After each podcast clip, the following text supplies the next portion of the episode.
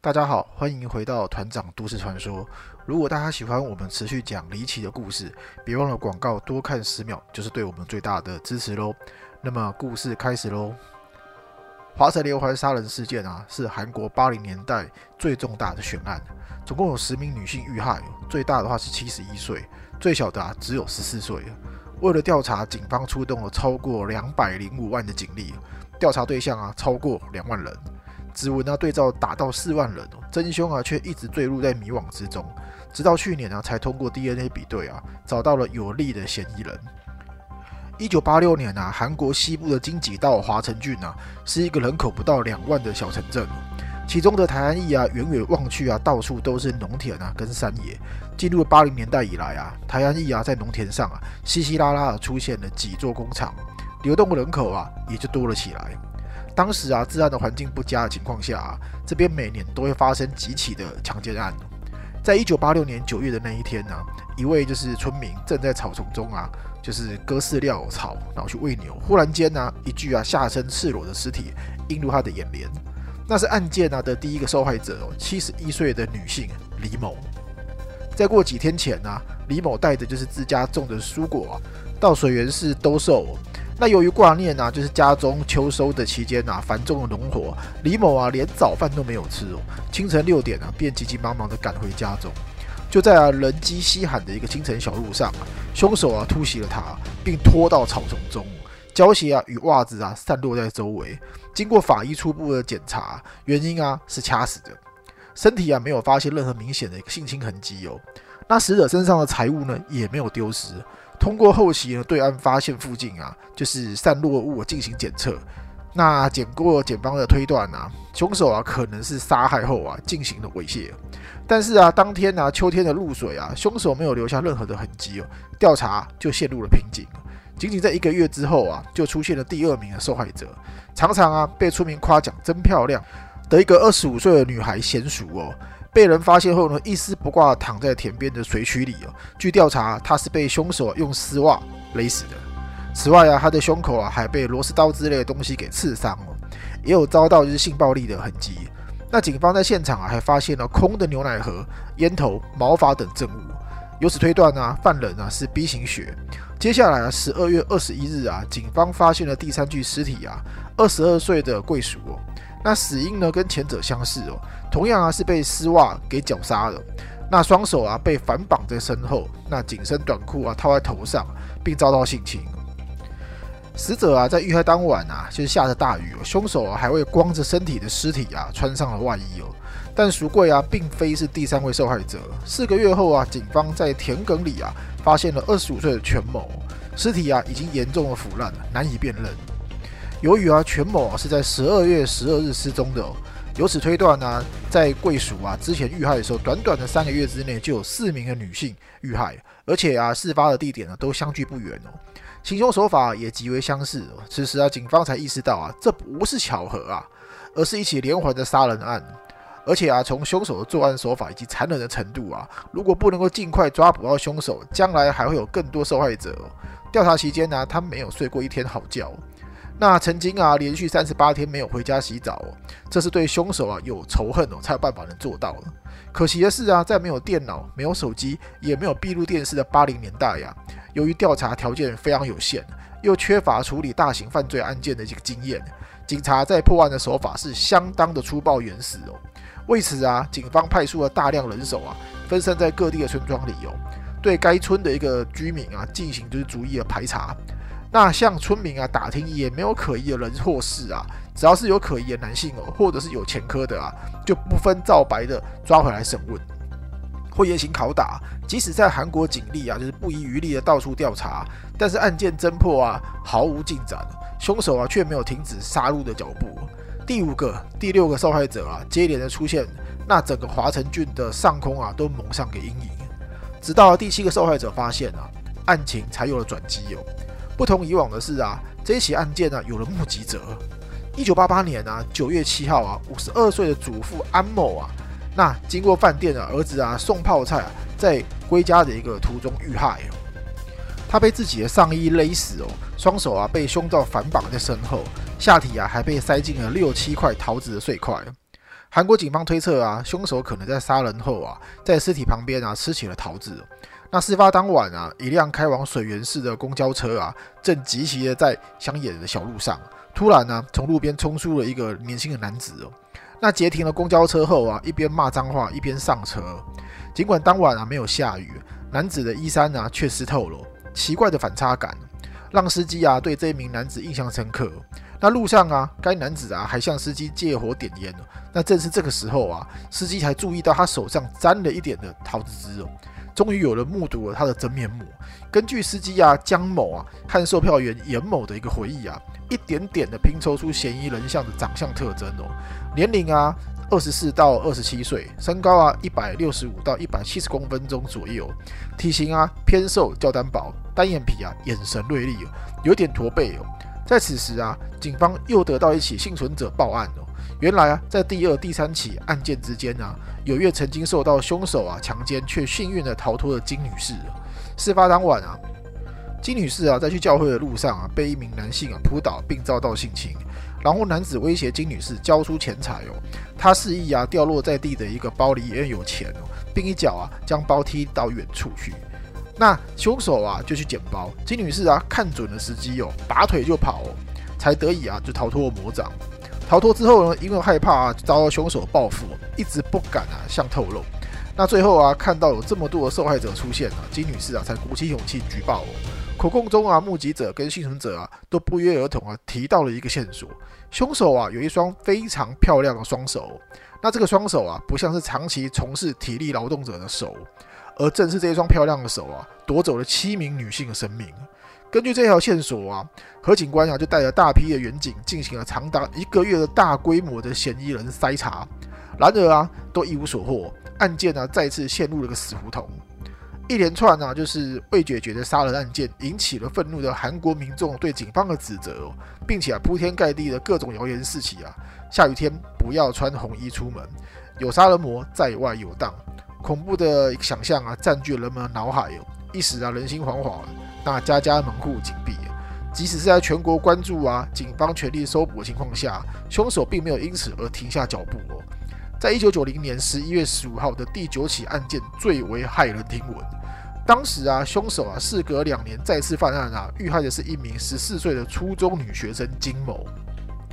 回忆起受害者一个惨状啊，何生军至今咬牙切齿哦，怒不可遏。金某啊被发现时啊，上身赤裸，手脚被绑在身后。那被上衣啊跟袜子啊给勒死了，胸口啊还被凶手用小刀画出了格子花纹，一共画了三十八道。另外呀，死者的下体啊被塞进了圆子笔、钢勺、叉子等物件。那死者的胃里啊还有未消化完的食物啊，这意味着他在死前两个小时内啊进食过。在死者的书包里啊，确实有作为午饭的一个便当，但是啊到了放学时间啊，午饭应该早就消化完毕哦。此时啊，警方推测啊，凶手可能是在书包里面啊发现了就是吃剩的便当，然后啊强逼啊死者去吃下去。在警局啊服务了半辈子的何生军啊，一共处理过两百九十二起的杀人案件。大部分的杀人犯啊在犯案后啊都会急忙逃离哦，只有华山案的凶手在强奸与杀人之后，把断气的一个小孩啊弄到伤痕累累，真的是超越常识的恶魔。何生君啊，更毫不掩饰的直言啊，如果被我抓到啊，那不用上法庭了，我会亲手直接解决他。可他没有想到啊，到了一九九一年啊，这一起骇人听闻的连环杀人案啊，却赫然而止。总计啊，十名女性遇害啊，除了第八起案件啊，后来被证实是模仿作案之外啊，其余九起的命案啊，据警方的判断哦，因为同一人所为。那随着时间的流逝啊，警方始终都没有能够找到真凶。这起轰动全球的案件呢，也就不了了之哦，陷入一个时间的混沌当中。那除了个别啊，就是当年的刑警偶尔会去翻开了那一个浩繁的案件卷宗啊，念念不忘那个还还未了的怨恨。整整啊三分之一世纪已经过去了哦。那借助啊日益先进的一个科技啊，案情终于有了突破性的发展。近日啊，韩国警方通过 DNA 的比对啊，发现呐正在釜山监狱中服刑的犯人李某。与华城连环杀人案中啊第五、第七、第九起的案件现场收集的 DNA 啊一致，而且啊李某在案件期间呢，即是一九八六啊至一九九一年啊，一直居住在华城郡的台安里哦，距离事发当地啊半径仅仅三公里哦，就在警察的眼皮子底下啊。虽然呢曾被列入警方的嫌疑人名单当中啊，可是啊李某的血型啊是 O 型，而不是警方当初认定的 B 型，因此啊得以逃脱抓捕。专家分析啊，由于 DNA 一致的证据啊是强而有力的，因此不排除啊当年的案案发现场是没有得到恰当的一个保护，导致物证啊被污染的可能性。这方面呢还需要经过更详细的调查。李某啊在一九九一年啊就是娶妻生子哦，这可能是他停止杀戮的原因啊。那一九九三年呢移居到了青州，并于一九九四年啊杀了妻子的妹妹并抛尸哦。手法与华城连续杀人案啊如出一辙，然后啊李某啊就被判无期徒刑哦，锒铛入狱。那据当时啊抓捕李某这个刑警回忆啊，李某的妻子啊曾经哭诉哦，丈夫啊有性变态的倾向，并且啊常常无赖由的殴打他哦，还把儿子啊关在房间里面拳打脚踢。尽管呢两起案件有很多相似之处啊，但青州的警方啊未能够将眼前的杀人犯啊与华城郡的连续杀人案件呢联想在起来。二零一九年啊，九月十九号啊，几经南部啊地方的警察厅召开哦，就华城连续杀人事件的记者招待会啊。根据国科所啊去比对鉴定哦，李春才的 DNA 啊与第五、第七、第九次的事件受害者的衣物上残留取样的 DNA 完全一致哦，由此啊锁定的就是特定的嫌疑犯。但在第一次调查中啊，李春才啊否认自身的嫌疑。警方表示啊，由于案件的特殊性哦。那嫌疑人啊的一个更级资料暂时不能公布，但是韩美啊根据啊消息人士啊去爆料称啊李春才本人的相貌啊跟过去警方公布的模拟画像啊相似度极高哦。为了加快破案的进度啊，韩国警方还决定哦，除第八起的模仿案之外啊，那将从第二、三、四起的一个案件中啊提取 DNA，交给国科所啊去进行分析。那二零一九年十月一号啊，嫌犯李春彩啊坦白自己哦犯下了华城连续杀人案在内的一个十四宗案件。那同年呢，就是在隔天哦，韩国的经济到南部地方警察厅啊举办的新闻发布会，宣布啊李春仔已经承认了华城连续事件的九起杀人案件啊是他所为。此外啊，李春仔啊还公认哦自己犯下另外五起的杀人案与三十多起的性侵案。二零一九年十月四号，李春才表示啊，被认为是模仿犯案的第八起案件啊，也是自己作案哦。华城连续杀人案件的第八起事件啊，发生在一九八八年九月十六号，受害人呢是一个十三岁的普姓女子。通过现场遗留的体毛啊，证实犯罪嫌疑人啊是乙成阳，那并得出结论啊，他是模仿犯罪。二零二零年的七月二号啊。据韩联社报道啊，韩国华城啊李春仔连续杀人案啊，历经了一年的调查结束哦。那警方公布调查结果啊，认定李春仔啊作案二十三起哦，杀害十四名的女性，并强奸、抢劫九名的女性。此时啊，距离华城连续杀人案件啊首起的案件发生啊，已经有三十四年了。遗憾的是啊，李春仔的罪行啊已经过了追溯的时效。你说气不气？他根本就在炫耀自己杀人的成绩哦。如今啊，嫌犯啊已不会再因为案件而受到任何的惩罚了。故事还没有结束哦。省警察局啊，就是裴永珠啊，为一次糟糕的一个谋杀调查鞠躬道歉了。那该调查导致啊，无辜的伊成阳啊，在韩国入狱了二十年。如果不是因为韩国时隔最长而且未侦破连续的杀人案件出了轰动一时一个转折啊，他将作为啊就是有前科者，而且度过余生哦。在以晨阳案啊再审期间呢，调查他案件是一名就是前警探承认哦，以晨阳啊在被迫认罪时啊，曾经遭到殴打，那并且剥夺了三天的睡眠，逼迫他认罪入狱哦。以晨阳的律师也说啊。警方啊，最初在调查的时候，几近荒谬。警方称他啊，就爬墙啊，闯入被害者的女家当中啊。当时啊，他们啊，把他就是带到那个从事啊谋杀现场时啊，儿时患过小儿麻痹症哦，走路是一瘸一拐的李晨阳根本无法爬上那一堵墙。在最初的审判中啊，李晨阳关于他被逼供的说法并没有被接受。那去年十一月啊，李春仔在作证证人啊，在李晨阳重审的期间出庭时啊，他也佐证说了。警方的调查是粗劣的。他说，在一九八六年连续杀人之前啊，警方就曾经一起强奸案去审问过他哦。但警方决定不追究此案啊，他得以逍遥法外。那在警方啊就华城谋杀案呢对他进行问讯时啊，他随身带着一名受害者的手表。那一次啊，他又逃过去了。五十七岁的李春仔说啊，我到现在都还不明白哦，他们花了这么长的时间，然后才抓到我。我被警探问讯了多次啊，但他们总问我朋友啊、邻居的情况，却从来没有真正的怀疑过我。故事说完喽。我觉得最令人气愤的是以晨阳的案件，就是这完全显示了当初警方在吃案的过程当中，随便找一个犯人，然后就直接让他锒汤入狱了。而且现在的以晨阳的状态是完全停留在一个无法能够过正常人的生活，因为他在狱中已经生活太久，而导致说他现在虽然已经出狱了，但是他无法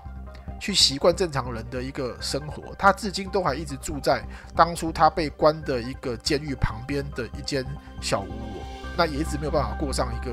正常生活。至今就是二零二一年之后啊，这一起最新的报道啊，让我觉得就是以晨阳他是一个最无辜的存在，也显示了当时